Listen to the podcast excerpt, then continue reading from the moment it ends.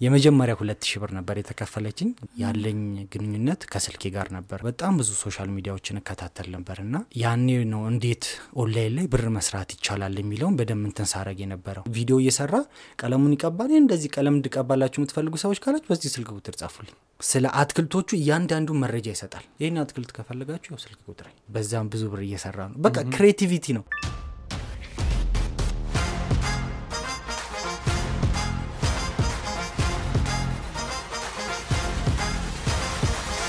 ለአራዳ ፖድካስት hi እንዴት ናችሁ? ኪሩቤልና ነዋልነን ለአራዳ ፖድካስት በሌላ አሪፍና ቆንጆ ክፍል ተመልሰናል። የዛሬው እንግዳችን ዮርዳኖስ ሰለሞን ይባላል። ዮርዳኖስ content creator ነው፣ TikToker ነው።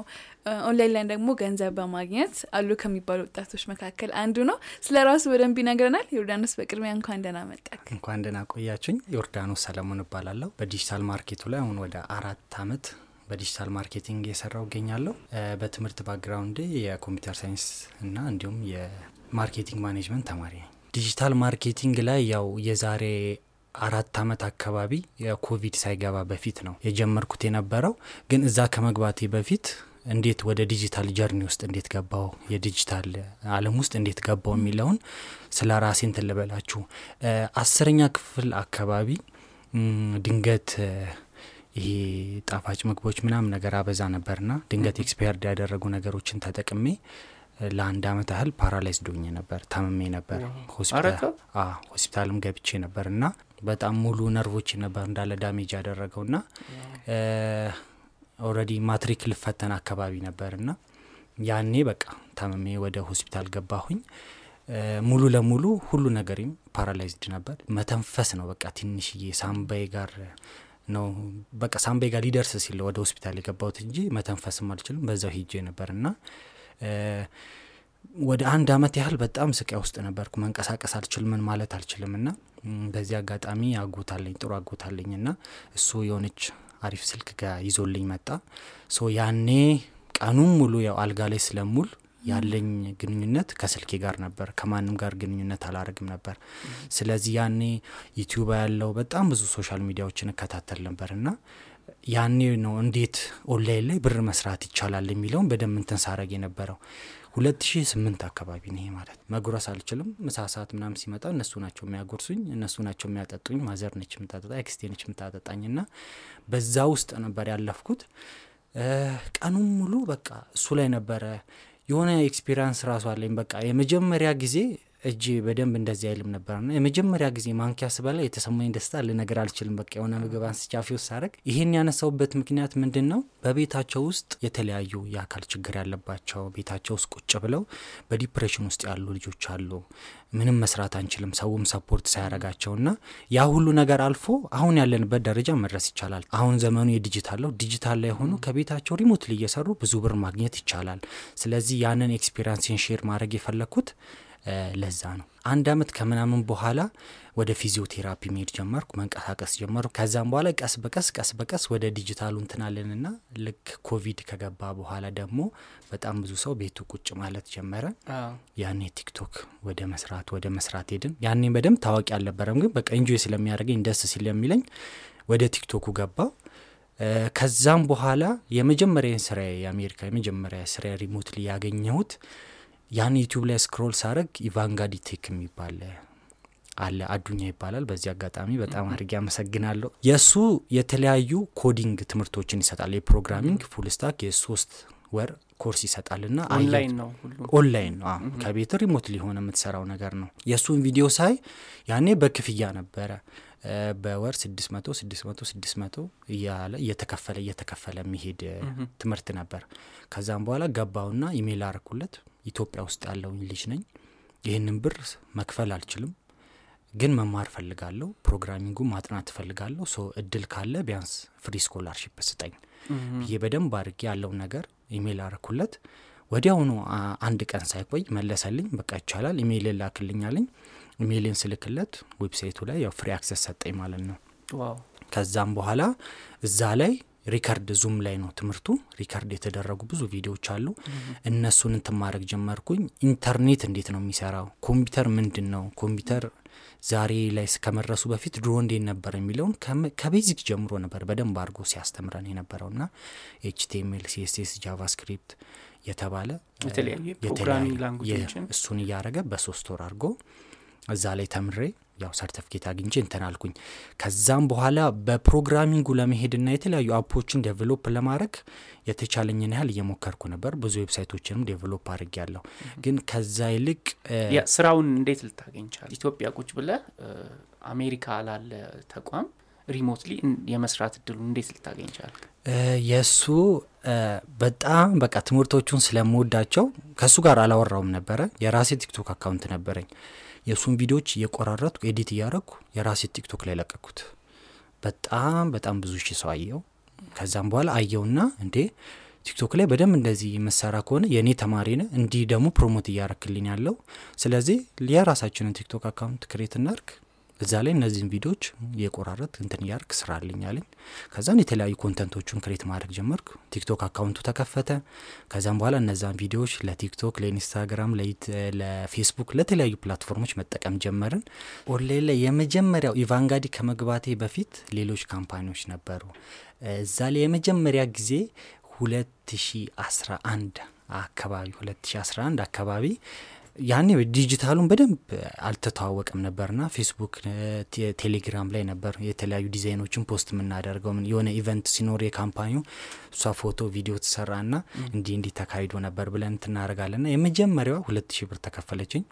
ከዛም በቃ በጣም ደስ አለኝ። wow አሁን እንትን ማድረግ ቻልኩኝ የሚለው የመጀመሪያ ሁለት ሺህ ብር ነበር የተከፈለችኝ። በዛም ደግሞ ምንም አላደረግኩኝም በቃ ይሄ እንደ ማስታወሻ ይሆናል ብዬ ወዲያው ሄጄ ነበር። የሆነ ጫማ ገዛውና በጣም ውድ ጫማ ነበር። እሱን ጫማ ገዝቼ አላረኩትም ቁጭ አረኩት በቃ። ይሄ የመጀመሪያ የተከፈለ በላቤ ነው። አልረግጠውም ብዬ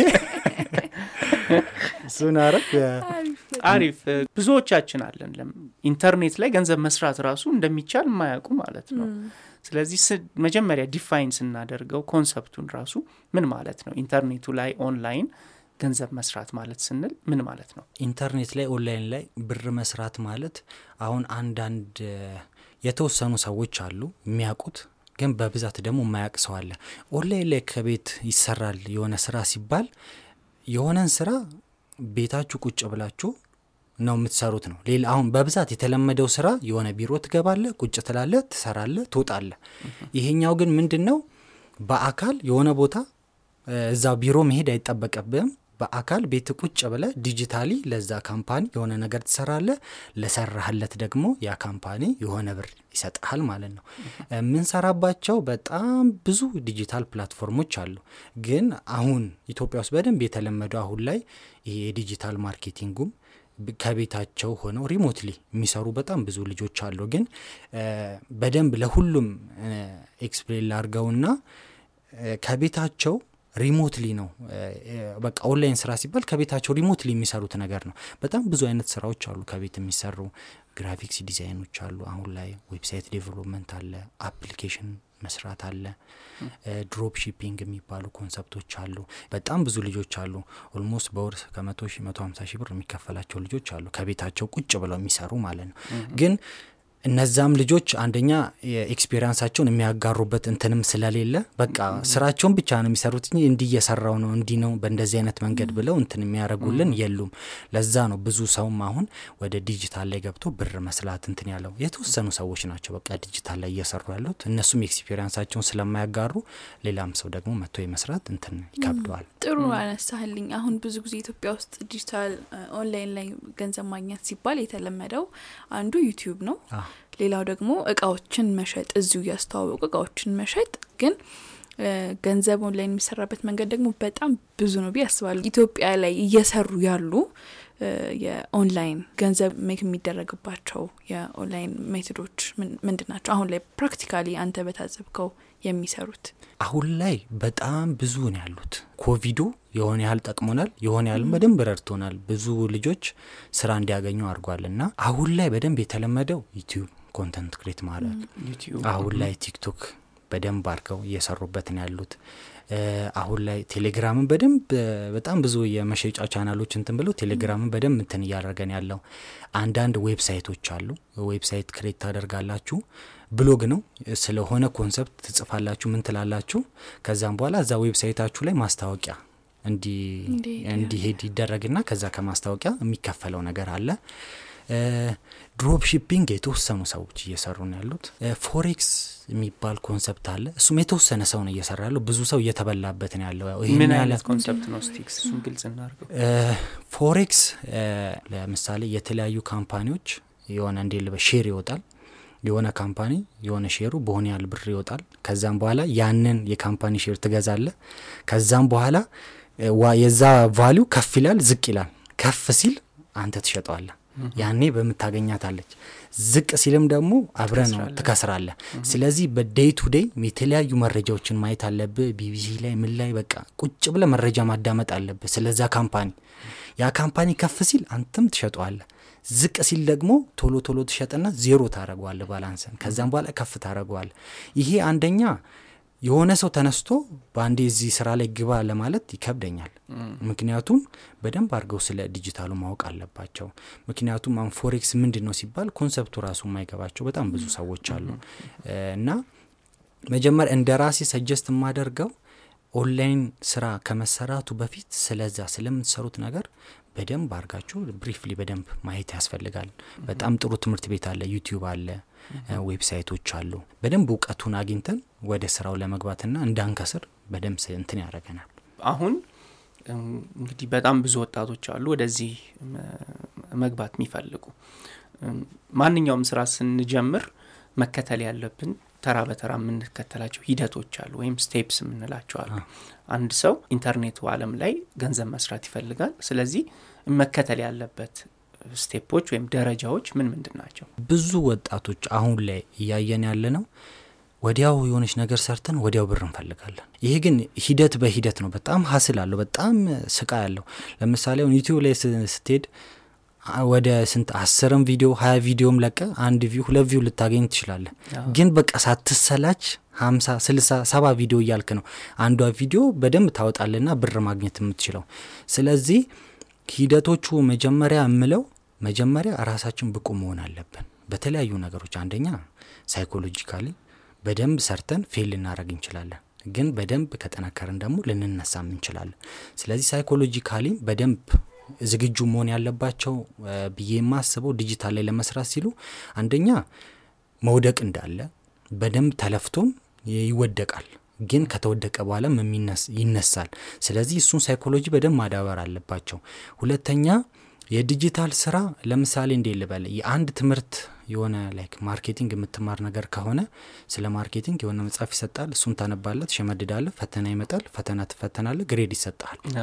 የዲጂታሉ ነገር ግን እንደዛ አይደለም። የዲጂታሉ ነገር አስተምሮ ሳይሆን የሚፈትንህ ፈትኖ ነው የሚያስተምርህ። ስለዚህ በደንብ ተፈትነህ ተፈትነህ ተፈትነህ ነው የምትማረው። ስለዚህ በጣም ብዙ ነገሮችን check ማድረግ አለባቸው። ለምሳሌ ዩቲዩብ ሊጀምሩ ሲሉ እነ ሚስተር ቢስት አሉ በጣም ታዋቂ YouTuber ኦች እንዴት ነው የተነሱት? የእነሱን እሱ እንዴት ነው የተነሳው? ምን አይነት ነገሮችን አሳየ? የእነሱን በደንብ አድርጎ ማጥናት ያስፈልጋል። ሁለተኛ niche ኣችን ማለት የምናቀርበው topic ወይም content ሰው ይወደዋል ወይ? ለምሳሌ አንተ ሳይኮሎጂ ትምህርት ላይ ወይም የተለያዩ የ maths ትምህርት ላይ በጣም ጎበዝ ከሆንክ የ maths ትምህርቶችን እያንዳንዷን topic በደንብ አድርገህ ቪዲዮ ሰርተህ እንትን ብታደርግ ቀስ በቀስ ቀስ በቀስ ቀስ በቀስ እንትን እያለ በጣም ብዙ ተማሪዎችን ማስተማር ትችላለህ። ቀስ በቀስም ብዙ ነገር ማግኘት ትችላለህ። income ኡም ቀስ እያለ ይመጣል።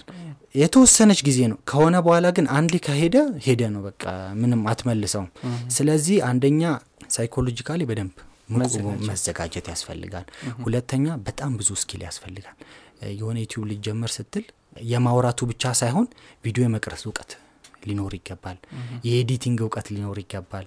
የ graphics design ኡ ዛት በጣም ከፍተኛ እውቀት እያልኩህ አይደለም፣ ግን የተወሰነ ያህል መሰረታዊ የሆነ እውቀት ሊኖርህ ይገባል። ምክንያቱም የሆነ ሰው ተነስቶ ካሜራ ይዞልህ አንደኛው እንትን ይዞልህ ምናምን አይደለም የሚሰራ ራስህን የምትሰራው።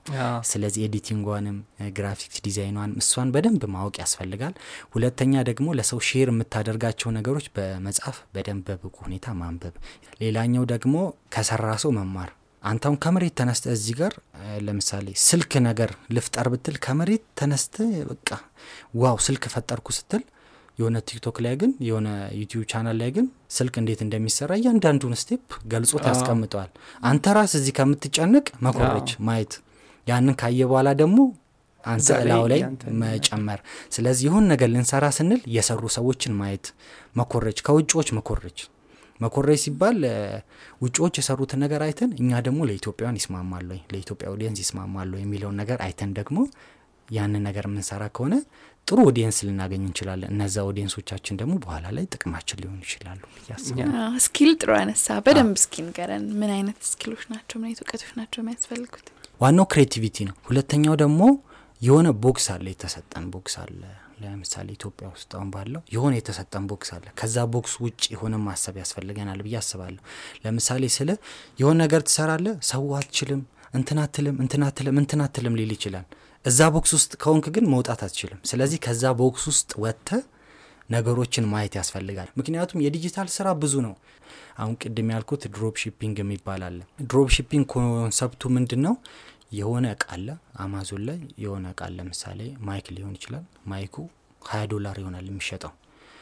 drop shipping ግን ሲሆን ምንድን ነው? ይሄንን mic በሚያምር ዲዛይን በሚያምር ቪዲዮ ምናምን አድርገህ ሀያ ዶላር የሚሸጠውን አንተ አርባ ዶላር ትለዋለህ።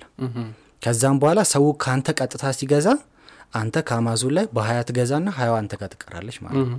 የ drop shipping concept ዋ እቺ ነች። ቲክቶክ ላይ በደንብ ብዙ ልጆች እየሰሩ ስለሆነ የሆነች ቀሚስ አንተ ከአማዞን ላይ በአምስት ዶላር ትገዛለህ። እዚህ ጋር ግን wow ይሄ እኮ የሚገርም ነው እንደዚህ ነው እየለበስክ ምናምን የሆነ concept ሰርተህባት ከዛም በኋላ መቶ ሀምሳ ዶላር ነው። ብትል- እኛም ሀገር ብዙ ወጣቶች በዚህ ሀሳብ ላይ በጣም interested ናቸው እዚህ ስራ ናቸው። ግን process ኡ ብዙ ጊዜ ሰዎችም share ሲያደርጉ እኔ ለምሳሌ ያየሁት ቲክቶክ ላይ የሚሰሩ practical የሚሰሩ ልጆች አሉ። share ያደርጋሉ experience ኣቸውን፣ ግን ግልጽ አይደለም። አንዳንዴ እንደውም አውቀው ሁሉ ነው የሚመስለው፣ ሙሉን ነገር አይናገሩም። ለምሳሌ ሰው drop shipping ላይ መግባት ቢፈልግ የእነሱን ቪዲዮ ብቻ አይቶ ወደ ስራው መግባት ሊከብደው ይችላል። የኦንላይን ላይ ገንዘብ make የሚደረግባቸው መንገዶች ከሀያ ከሰላሳ በላይ ናቸው እና እያንዳንዳቸው ደግሞ የየራሳቸው skill ና knowledge ይፈልጋሉ ብዬ አስባለሁ። creativity የሚፈልግ እንዳለ ሁሉ የ item መረጣ ጎበዝ መሆን፣ የመሸጥ የ marketing skill የተለያዩ skill ኦች ናቸው ብዬ አስባለሁ። ግን አሁን drop shipping ን ስላነሳህልን ይሰራል for real እኛ ሀገር በትክክል እኛ አገር ይሰራል፣ ግን የውጭውን product ትተን ኢትዮጵያ ውስጥ real መስራት እንችላለን። እህም፣ ይሄ ማለት ምንድን ነው? ማንኛውም ሰው አሁን ቲክቶክ በጣም ደስ የሚለኝ platform ምንድን ነው የሚያየው ፊትህን አይቶ እንትናነ ከዚህ ነው የመጣኸው ምናምን ብሎ አይደለም ቲክቶክ የሚያይክ እህም፣ the only thing ቲክቶክ የሚያይክ creativity ነው። እህም፣ ደስ የሚል ቪዲዮ ከሰራክ በሚሊዮን እህም። ስለዚህ ኢትዮጵያ ውስጥም drop shipping መስራት ይቻላል። ለምሳሌ ማርካቶ ላይ የሆነ እቃ ይመጣል። ያ እቃ በኮንቲነር ይሆናል የሚገባው። ስለዚህ እዛ እቃ ባለቤት ጋር ሄደህ ያለውን እቃ ታያለህ። ያንን እቃ በሚገርም ቪዲዮ አድርገህ አንተ ቲክቶክ ላይ ብትሰራበት በጣም ብዙ ሰው የአንተን ቲክቶክ ላይ ተሰራና የራስን ስልክ ቁጥር ታስቀምጣለህ ወይ ቴሌግራም page ህን ታስቀምጣለህ። እዛ ላይ በጣም ብዙ ሰው ይህንን እቃ ፈልጋለሁ ሲል አንተ በ direct ሄደህ ያን እቃ አስር ብር ከሆነ የሚሸጠው አንተ በአስር ብር ታመጣውና ቲክቶክ ላይ ሰውን ሳይጎዳ ሀያ ብር ወይ ሰላሳ ብር ብትሸጥ ስንት ሰው ቢያንስ መቶ ሺህ ሁለት መቶ ሺህ ሰው ያን ቪዲዮ ቢያይለ ቢያንስ መቶ ሰው ራሱ ቢገዛ በትንሽየው በአንድ ቀን ብቻ ሶስት ሺህ አራት ሺህ ብር መስራት ትችላለህ። ስለዚህ drop shipping ግዴታ የውጭ አማዞን ላይ ምናምን ሳይሆን ይህም ቪዲዮም የምታዩ ሰዎች ካላችሁ እምለው drop shipping ን አሁን ለመስራት ስታስቡ ዋናው drop shipping የ marketing skill ነው። የሆነ ሰው ጋር የሆነች እቃ አለ። ያንን እቃ በሚገርም በአሪፍ የ promotion ነገር አድርገህ ትሰራዋለህ። ከዛም በኋላ በጥሩ ብር ታስተዋውቀዋለህ። ያንን እቃ አምጥተህ በ direct ትሸጠዋለህ። ለምሳሌ ይሄንን የምሳሌ አሁን ይሄ mug አለ mug ኡ ላይ ለምሳሌ ደስ የሚል የሆነች ቃላት ነገር ሰውን inspire ሊያደርግ የሚችል ይሄንን mug ኡ ለምሳሌ ሀምሳ ብር ከሆነ የሚሸጠው በሀምሳ ብር ትገዛዋለህ። ህትመት ቤት የሚያምር quote ነገር ታደርግበትና የሆነች inspire የሆነች ነገር እሷን በሀያ ብር ታሰራታለህ። ከዛም በኋላ ስንት ሆነ? ሰባ ብር ሆነ፣ ከዛም በኋላ አንተ ቲክቶክ ቪዲዮ ሰራበትና ይህን የመሰለ እንትን ይህ የሚገርም ከው ታስቡት ቤታችሁ ቁጭ ብታደርጉት እዚህ ጋር ቁጭ አድርጋችሁት ብትሰሩት ምን ብትሉ day to day inspire ያደርጋችኋል። ምናምን ብለህ መቶ ሀምሳ ብትለው ስንት አገኘ ስለዚህ ከእጥፍ በላይ ሰው ደግሞ ደስ የሚለው ኢትዮጵያ ውስጥ በጣም ደስ የሚለው የሆነ ነገር ስራ የመቀበ ይቀበላል። በጣም ደስ የሚለው የሆነ ነገር ከሰራ ይቀበላል። ስለዚህ እኔ የምለው ምንድን ነው በቃ ይቺ ካለችው box አውጡና አስቡት። የተለያየ idea አለ። እኔ የምለው ኢትዮጵያ ውስጥ ስራ ጠፋ ይባላል እንጂ ሁላችንም ተምረን የሆነ ነገር ከተማርን በኋላ ቁጭ ብለን የሆነ የሚቀጥረን ሰው ነው የምንፈልገው ግን እኔ አሁን የትምህርት journey ን ላንሳላችሁና እኔ አሁን ሴንት ሜሪ ከመግባቴ በፊት አርባ ምንጭ ዩኒቨርሲቲ ተማሪ ነበርኩኝ። የ mechanical engineering ተማሪ ነበርኩኝ። ከ mechanical ነው ወደዚህ የመጣው ከ mechanical ነው የመጣሁት። የእሱን ነገር አሁን ልንገራችሁና ገባሁኝ። passion ኤ ሁሉ ነገሬ ከኮምፒውተር ጋር የተያያዘ ነው። የሆነ creativity የሚፈልግ ነገር ነው። ገባሁኝ። ሜካኒክ የመጀመሪያውን እንትን normal ትምህርት ነው። ሁሉም ተመሳሳይ ትምህርት ነው የሚማሩት ከዛም በኋላ ግቢ ገባሁኝና ቪዲዮዎች እሰራለሁ የቲክቶክ ቪዲዮዎች እሰራለሁ ምን እላለሁ ቪዲዮ ቀርጻለሁ እቺ programming ዋን ትምህርት መማራለሁ የሆነ የሆነ ነገር አረጋለሁ እና ወደ mechanical ውስጥ ገባ ግራ ገባኝ። በቃ ምንም ልሰራው አልቻልኩም። grade ኤም ጥሩ እየሆነ አይደለም በጣም እየተመታ መጣ grade ኤም እና ከ family ጋር በጣም አስቸገረኝ family ም ለምን እንዴት ትምህርት ትተህ ትመጣለህ? ያንን ከመሰለ ቦታ እንዴት ወደዚህ ትመጣለህ በቃ እስከ መጣላት ደረጃ ደርሰን ማለት ነው። ግን passion ህ እስካልሆነ ድረስ እዛ ውስጥ ገብተህ ታስረህ እንትን ማለቱ ምንም አያስፈልግም። ብዙም ተጽዕኖ የፈጠሩ ሰዎች አይታችሁ ከሆነ ኮሌጅ drop out ያደረጉ ሰዎች ናቸው። ይሄ ማለት ኮሌጅ drop out አድርጉ እያልኩ አይደለም። ግን በ interest ኣችን ብንማር ታምር መስራት እንችላለን። ቤተሰብ ዶክተር ትሆናለህ ስላለ ቤተሰብ ፓይለት ትሆናለህ ስላለ ፓይለት አትሆንም። ያ inte- interest ነው። interest ኣችሁ ምን ላይ እንደሆነ በደንብ አድርጋችሁ እወቁት ጥሩ መጥተናል አሁን drop shipping ን አነሳን። የ- የመጻፍ ችሎታ ካለ መጻፍ እንደምትችል እስቲ ሌሎቹን ደግሞ እናያቸው። ምክንያቱም ሰፊ ነው። በተለይ ደግሞ ኢትዮጵያ ውስጥ practically online ሊሰሩ የሚችሉ የስራ አይነቶችን እስቲ የተወሰኑትን እንያቸው እሺ ኢትዮጵያ ውስጥ አንደኛው ሊሰራ የሚችል ቅድም እንዳልኳችሁ የ drop shipping concept በኢትዮጵያ style አድርገህ መስራት ትችላለህ እንዳልኩ ከመርካቶ የሆነ እቃ አምጥተህ እንትን ማድረግ ትችላለህ ሌላው ይቅርና ከፍ ላድርገው የምትል ከሆነ ለምሳሌ ያው አርባ ምንጭ አካባቢ ስለሆንኩ ሙዝ በጣም ይሸጣል እዛ አካባቢ። አርባ ምንጭ የሆነ ማሳ ውስጥ ገብተህ ይሄ ሁላ እንትን አለ ሙዝ በእንትን መቀበል የምትፈልጉ ሰዎች ካላችሁ አውሩኝ። ቀጥታ ገበሬውንና ገዢውን በአንድ ማገናኘት ትችላለህ። በዲጂታል እንትን ተጠቅመህ የአንተ creativity ነው እንጂ ማንኛውም ቦታ ሆነ ምንም መስራት ትችላለህ። እ፣ ይሄ የቲክቶኩን ያልኩት ምንድን ነው ብዙ ሰው እየተጠቀመ ነው። ጊዜውን እያባከነበት ነው ያለው ቲቪ የሚባለው የቤት ጌጥ እየሆነ እየመጣ ነው። ቲቪ በቃ አለኝ ቤቴን ያሳምርልኝ ያለው እንጂ ቲቪ የሚያይ ሰው እየቀረ ነው። ሁሉም ሰው ቤቱ ገብቶ ቲክቶክ ነው scroll የሚያደርገው። ዩቲዩብ ራሱ የሚያይ ሰው የተወሰነ ሰው ነው ያገኙት በብዛት ሰው ወደ ቲክቶክ ነው እየሄደ ያለው። live የሚገባ አለ። ላይቭ ላይ ገብተው coin generate አድርገው አንበሳ ሲላክላቸው አንበሳ 300 ዶላር መሰለችኝ I think። እሷን ራሱ አድርገው ብዙ የሚያገኙ በቲክቶክ ራሱ በጣም ሚሊዮነር የሆኑ ልጆች አሉ። ቲክቶክ ላይ በመስራት ምን ልል ነው? በቲክቶክ ብዙ ስራዎችን መስራት ይቻላል። ለምሳሌ ማቃቸው አሉ የተወሰኑ። የቤት ውስጥ ቀለም ነው የሚቀባው normal። ግን በቃ በማራኪና የሆነ ሰውን entertain በሚያደርግ ነገር የሆነ ቪዲዮ እየሰራ ቀለሙን ይቀባል። ይህ እንደዚህ ቀለም እንድቀባላችሁ የምትፈልጉ ሰዎች ካላችሁ በዚህ ስልክ ቁጥር ጻፉልኝ። በጣም ብዙ ሰው ብዙ ብር እየሰራበት ነው ያለው። የሆነ ሰው አለ አትክልት ነው የሚሸጠው። ስለ አትክልቶቹ እያንዳንዱ መረጃ ይሰጣል። ይሄ አትክልት ማለት ይሄ ነው ቤታችሁ ሙቀታማና እንደዚህ አይነት ከሆነ ይሄ አትክልት አያስፈልጋችሁ። የሚያስፈልጋችሁ ይሄ ነው። ይህን አትክልት ከፈለጋችሁ ያው ስልክ ቁጥር በዛም ብዙ ብር እየሰራ ነው። በቃ ክሬቲቪቲ ነው። ለምሳሌ እንዴት ልበለ ሹፌር ልትሆን ትችላለህ የደረቅ ጭነት አመላላሽ ልትሆን ትችላለህ ዛሬ ከኢትዮጵያ ወደ ጅቡቲ ሊሄድ ነው። ይህንን እቃ ጭኜ ምናምን ብለህ የሆነ ቪዲዮ ብትሰራ የሆነ ሰው ከኢትዮጵያ ወደ ጅቡቲ እንዲላክለት እቃ የሚፈልግ ሰው አለ አንተን direct አድርጎ ብዙ ብር ማግኘት ትችላለህ ጋ- ይልክሃል ማለት ነው። በቃ አዎ። የሆነ የ creativity ው እንትን ነው እንጂ በጣም ብዙ ስራዎች አሁን የተለመዱት ዩቲዩብ ቲክቶክ ነው። ከዛ ውጭ ብዙ ዲጂታል ላይ የሚሰሩ በጣም ብዙ ነገሮች አሉ። ለምሳሌ የተለያዩ platform ኦች አሉ። Upwork Fiverr Indeed የሚባሉ website ኦች አሉ። አሁን Upwork ላይ ምን አይነት website ኦች ናቸው እነዚህ? እስቲ Upwork ላይ ኢትዮጵያ ውስጥ አሁን Freelance ኢትዮጵያ እንደሚባለው Upwork ም በጣም በጣም በጣም ብዙ ሰው almost ስንት ነው? በቀን ከአምስት ሺህ በላይ ስራዎች የሚለቀቁበት app ነው። እንትን ነው website ነው app ም አላቸው። እና ምንድን ነው አንተ እንደ ሰሪ ሆነህ እንትን ስትል የራስህ profile አለክ።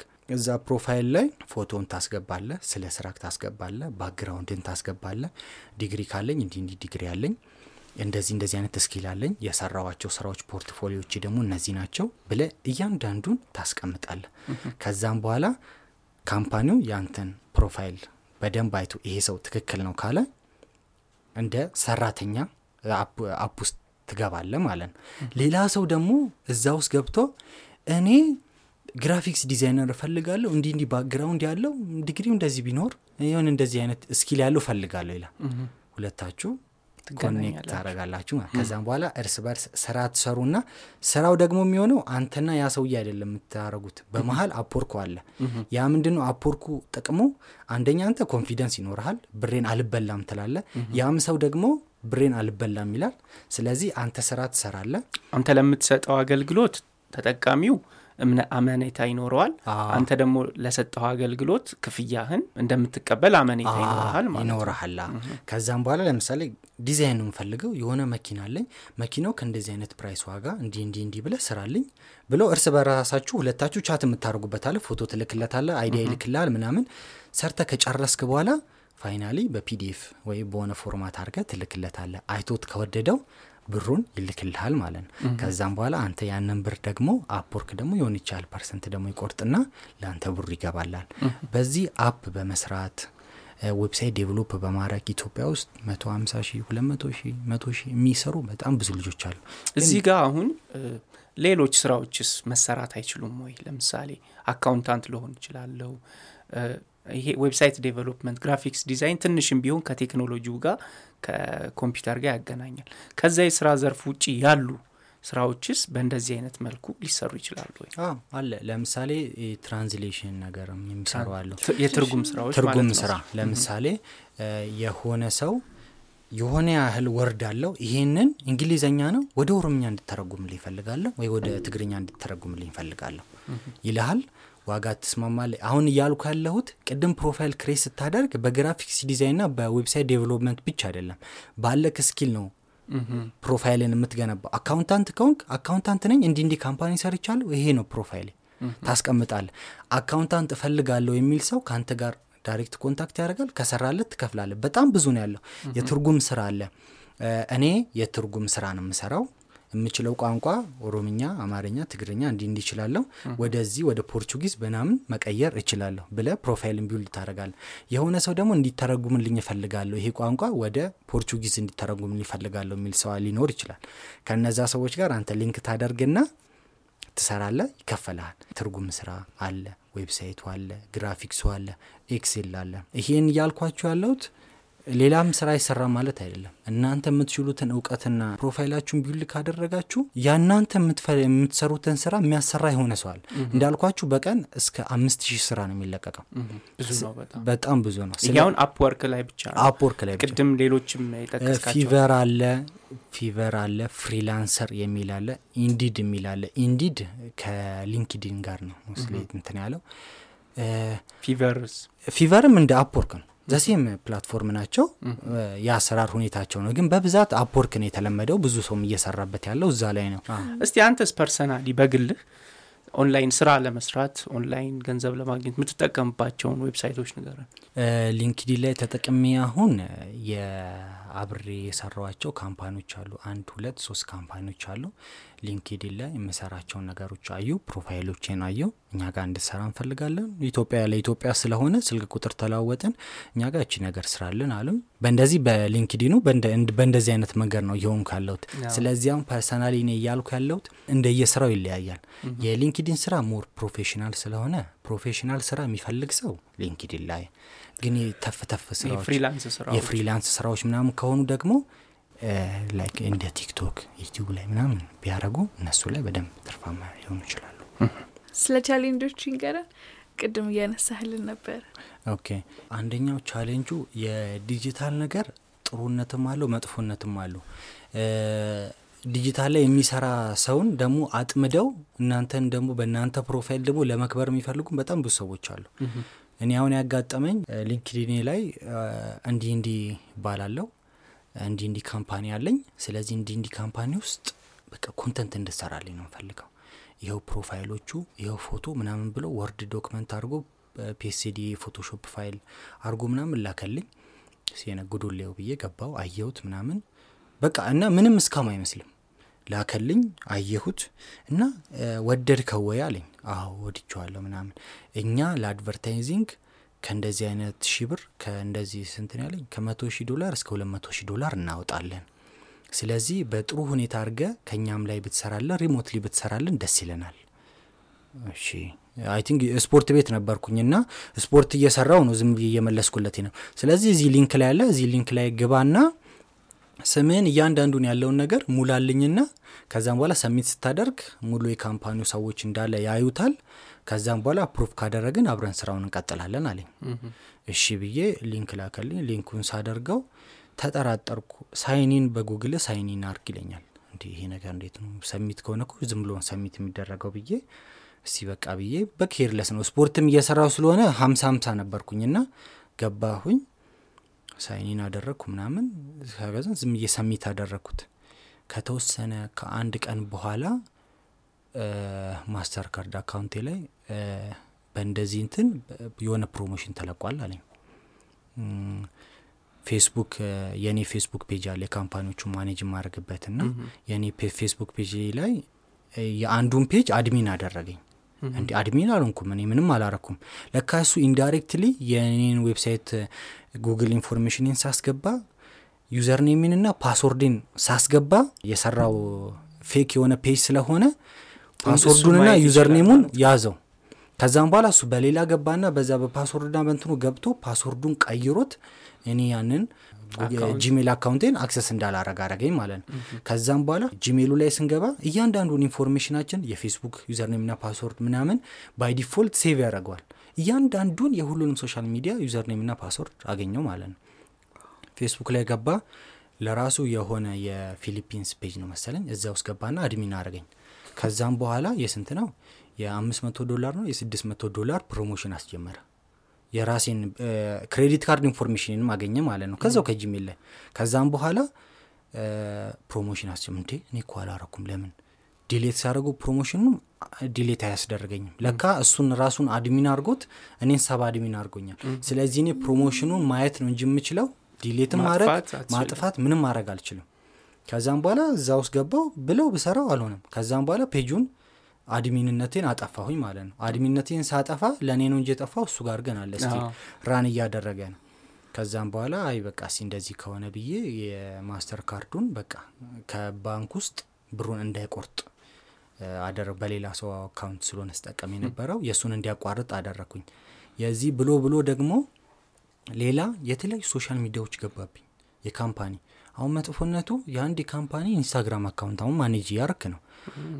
አንድ ሺህ follower ለማግኘት ያ company በጣም ብዙ ሺህ ብር በጅቶ ነው እንትን እያደረገ ያለው።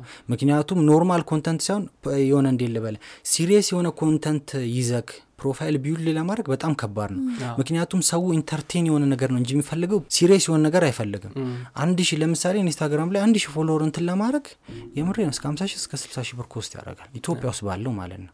company ው በጣም ነው boost ትሰራበታለህ የተለያዩ advertise ትሰራለህ እሱን እዛ ላይ ነው post የምታደርገው። ቲቪ ላይ የሆነ ጊዜ post አደረግና ከዛም በኋላ ይቀራል። ግን የ company ው ግን ከሆነ ያ promotion ሁሌም አለ። የዛን የ company ኢንስታግራም account አገኙት delete ቢያደረጉት ነው። delete ቢደረግ አስበው። company ውም ደግሞ ውል ስትፈራረም እናንተ ስትል እንዲህ እንዲህ እንዲህ social media ችሁን ላሳድግላችሁ። እንዲህ ከሆነ ግን ይህን ያህል consequence ይደርስባል ስለዚህ ተጠያቂነት ከአካል ይልቅ የዲጂታሉ በጣም በጣም ከባድ ነው። እስር ቤቱ ላይ ልትገባ ትችላለህ ከዛም በኋላ ምን አደረግኩኝ? መጠንቀቅ ያለባቸውን እዚህ ላይ ጂሜል account ኣችሁን two-step verification ኑን on ማድረግ። ለምሳሌ በአንተ ጂሜል account ብገባ ስልክ ቁጥር እንዲጠይቀኝ ኮድ እንዲጠይቀኝ። ያ ኮድ ደግሞ በዛ ኢሜይል account ሳይሆን በሌላ ኢሜይል account ኮዱ እንዲላክ። ወይም ደግሞ በስልክህ ኮድ እንዲላክ በስልክ ከዛም በኋላ ጭራሽ የፌስቡክ የ company ውን ብቻ ሳይ የእኔ ሊንክዲን account ኤንም ሰርቀውት ነበር። እና almost አስር- ለሁለት ሳምንት ለሶስት ሳምንት ሊንክዲን account ኤን access ማድረግ አልችልም ነበር። ራሱ ነው? ሰው የ- ሰውየው ራሱ አሁን ወደ ሌሎች ግለሰቦች ስንመጣ አሁን እኔ ኢንተርኔቱ ላይ ገንዘብ መስራት ፈልጋለሁ ልጀምር ነው። ከ hacking ኡ ባለፈ ደግሞ ምን አይነት challenge ኦች ሊገጥሙኝ ይችላሉ? አሁን ለምሳሌ የቲክቶኩን ወደ ሀምሳ ስልሳ ቪዲዮ ሰርተ ሰው ላያየው ይችላል። በቃ አሁን አንተ ተጨንቀህ የሆነ ቪዲዮ produce አድርገህ እንደዚህ አይነት አስር አስራ አምስት ቪዲዮም ሰርተህ ሰው ላያየው ይችላል። ለእንደዚህ አይነት እንትን ሳይኮሎጂ በጣም ዝግጁ መሆን አለብን። ስለዚህ አንዱ challenge ምንፈልገውን response ምንፈልገውን ምላሽ ቶሎ አለማግኘት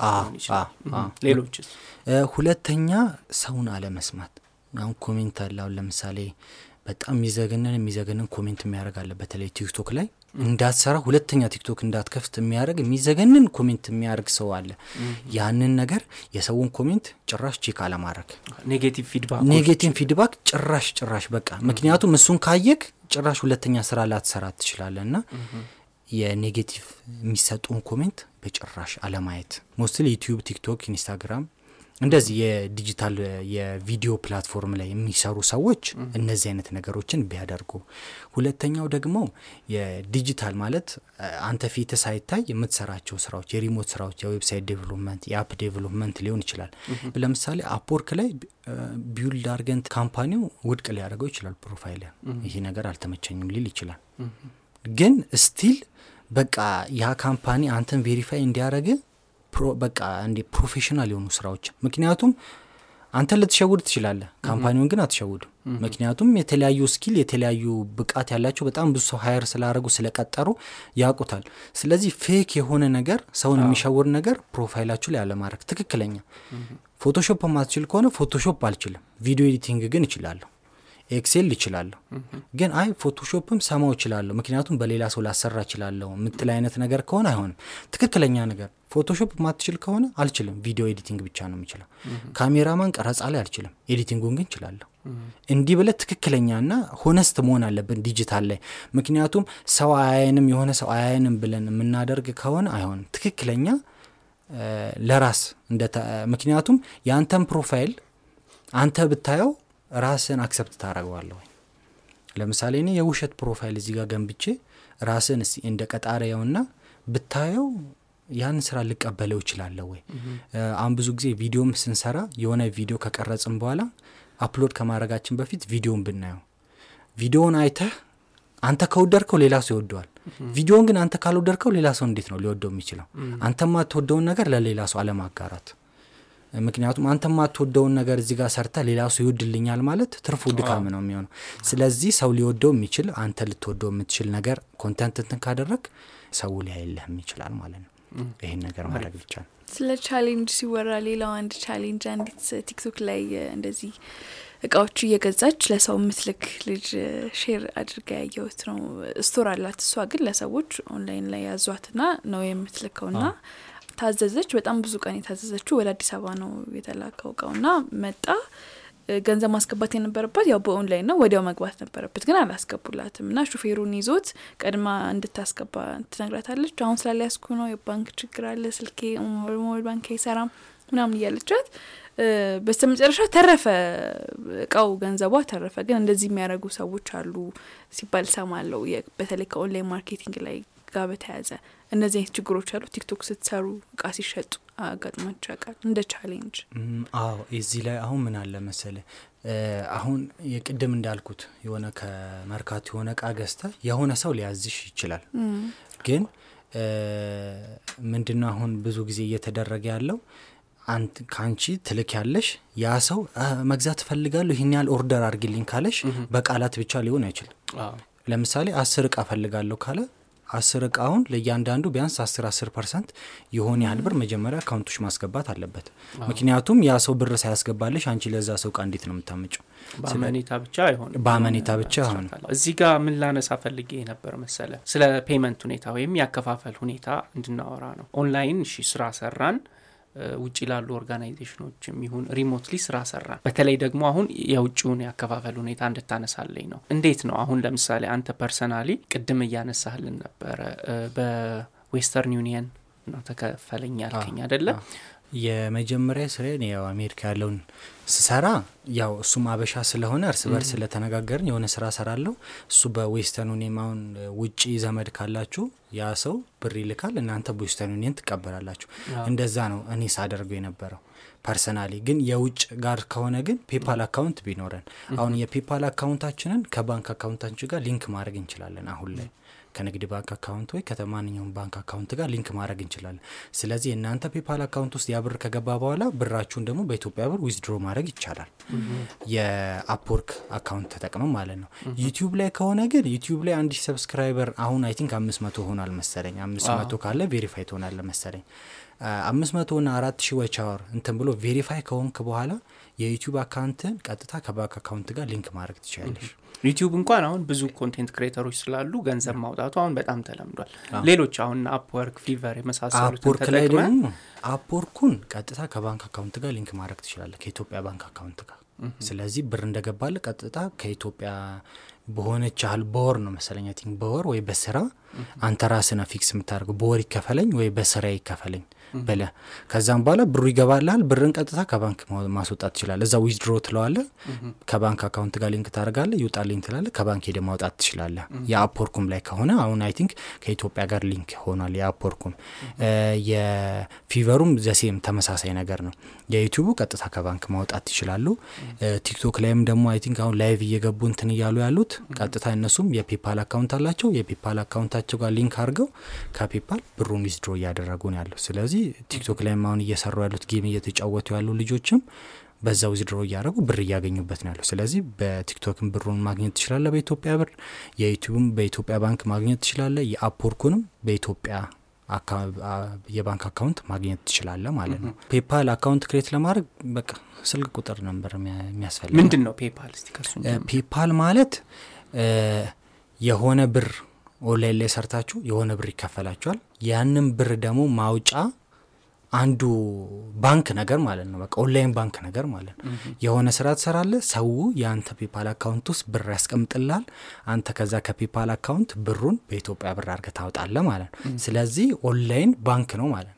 ለምሳሌ የሆነ ስራ ስሰራ ባንክ account ውስጥ ብሩ ይገባላል። አንተ ከባንክ ሄደህ ትወስዳለህ። አዎ። የፔፓሉም ደግሞ የሆነ ስራ ትሰራለህ። ፔፓል account ውስጥ ብሩ ይገባልሃል። ያንን ብር ደግሞ አንተ በኢትዮጵያ አድርገህ ታወጣለህ። ስለዚህ የዲጂታል ሁለተኛው ባንክ ነገር ነው ማለት ነው። ፔፓል እንደዛ ነው። እንዴት ነው account ኡን create ማድረግ የምንችለው ካልን ዩቲዩብ ላይ search ካደረግን የፔፓል account እያንዳንዷ step ተሰርታለች። አሁን የፔፓል ምንም ችግር የለብንም። ግን conceptually ፔፓል እንትን ለማድረግ ስልክ ቁጥር ነው የሚያስፈልገን የኢትዮጵያ ስልክ ቁጥር ከዚያም በኋላ ስልክ ቁጥራችን እናስገባለን፣ ስማችን እናስገባለን። በተወሰነች በአንድ ደቂቃ በሁለት ደቂቃ account ኣችንን create ማድረግ እንችላለን። ምንም ችግር የለም። ፔፓል account ኡ ላይ ደግሞ ከኢትዮጵያ ንግድ ባንክ ጋር ወይ ከተለያዩ የባንክ የኢትዮጵያ ባንኮች ጋር account ኣችንን link እናደርጋለን። ብር ሲገባልን እዛ ፔፓሉ ላይ withdraw በኢትዮጵያ ባንክ እንላለን። ከዛም በኋላ ባንክ ሄደን በፔፓል እንደዚህ ነው ቁጥሩ እንደዚህ እንደዚህ ነው ቁጥሩ ትላለ። ከዛም በኋላ ቀጥታ ታወጣለ ማለት ነው። ፔፓል በጣም easy ሆኗል። ስለዚህ ፔፓልን እንደ አንደኛ ብር ማግኛ ማድረግ እንችላለን ማለት ነው። አሪፍ በጣም እናመሰግናለን። ቆንጆ ቆይታ ነው ያደረግነው።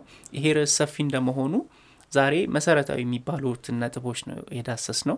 ሌላ ጊዜ ደግሞ እንዲሁ እንጋብዝህና ከዚህ ከፍ ያለውን ጠለቅ ያለውን እ፣ ነገር እንወያያለን ማለት ነው። የዛሬው ቆይታችን ይሄን ይመስላል። ይህ ፖድካስት ተዘጋጅቶ የቀረበው ቢቢሲ ሚዲያ አክሽን ኢትዮጵያ ከአውሮፓ ህብረት ባገኘው የገንዘብ ድጋፍ ነው።